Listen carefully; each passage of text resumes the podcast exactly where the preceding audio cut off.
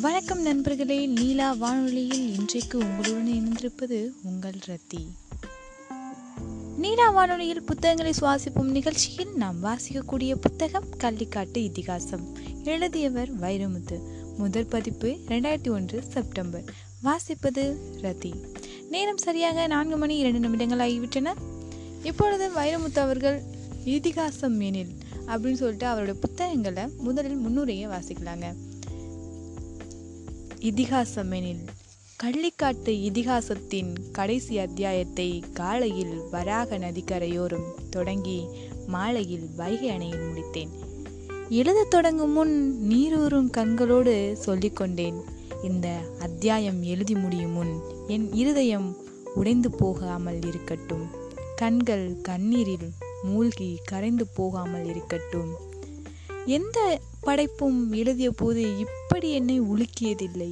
உயிர் வீங்க வைத்ததில்லை. என் மனம் உடம்பு நேரம் ஆகியவற்றின் மீது இத்தனை ஆதிக்கம் செலுத்தியதில்லை.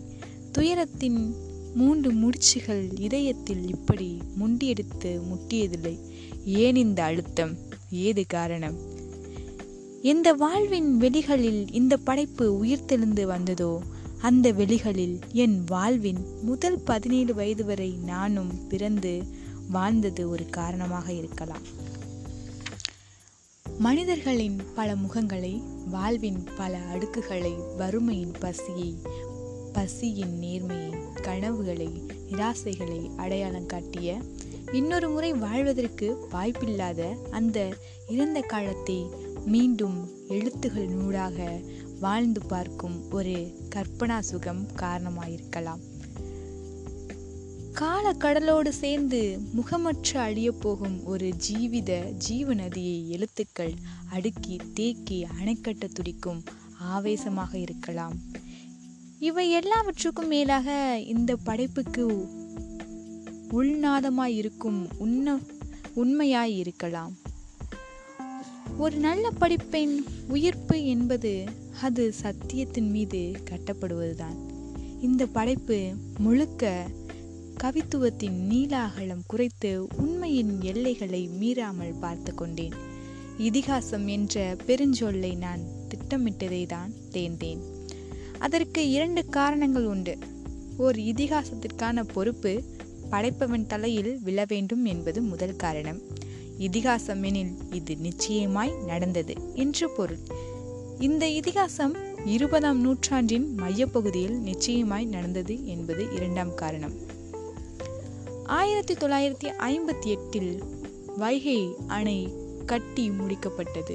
அதன் நீர்பிடிப்பு பகுதிக்குள் இருந்த சிற்றூர்கள் இந்திய வரைபடத்திலிருந்து துடைக்கப்பட்ட போது அழுது கொண்டே ஊரை விட்டு வெளியேறும் அம்மாவின் கையை பற்றி கொண்டு இடுப்பளவு தண்ணீரில் நனைந்த கால் சட்டையோடு தானும் அழுது வெளியேறுகிறான் ஒரு ஐந்து வயது சிறுவன். இடம்பெயர்ந்து நடப்பட்டதில் அவன் வாழ்க்கை வாடிக்கொண்டே வளர்கிறது. அவன் வளர வளர தண்ணீர் சமாதியில் புதைந்து போன தனது ஊரை பாறைகளில் அமர்ந்து பெருமூச்சோடு பார்த்துவிட்டு வருகிறான். வறண்ட கோடைகளில் தண்ணீர் வற்ற வற்ற புதைக்கப்பட்ட ஊர் லேசாய் கை கால் முகம் காட்டும். அப்போதெல்லாம் அந்த சுவடுகளை தடவி தடவி பார்த்து ஆசை தீர அழுதுவிட்டு வந்திருக்கிறான் நிறைப்பெருக்காக நீர் நிறைந்திருக்கும் காலங்களில் வைகை அணையின் மதகு மேடுகளில் ஏறி நின்று கொண்டு அதோ அங்கே கொக்கோ குருவியோ பறக்கிறதே அதற்கு கீழ்தான் எங்கள் ஊர் என்று நண்பர்களுக்கு ஆசையோடும் துயரத்தோடும் அடையாளம் காட்டியிருக்கிறான். நாற்பத்தி ரெண்டு ஆண்டுகளாய் நெஞ்சில் தூக்கி சுமந்த துயரத்தை ஆனந்த விகடன் பவள விழாவில் இறக்கி வைக்குமாறு காலம் அவனுக்கு கட்டளையிட்டது. எழுதி நான் அவன் பெயர் வைரமுத்து. எழுதப்பட்டது அதன் பெயர் கள்ளிக்காட்டு இதிகாசம். இன்றைக்கு முன்னுரையை பார்த்தாச்சு. அதற்கு முன்னதா நம்ம நிறைவு பகுதிக்கு வந்தா வந்தாச்சு. மனிதன் உணவின்றி நாற்பது நாட்களும் நீரின்றி மூன்று நாட்களும் காற்றின்றி மூன்று நிமிடமும் உயிர் வாழலாம். ஆனால் நம்பிக்கையின்றி மூன்று நொடி கூட வாழ இயலாது. இதே நேரம் உங்களை நாளை வந்து சந்திக்கும் வரையில் உங்களிடம் இருந்து விடைபெறுவது உங்களின் தோழி ரதி. நன்றி.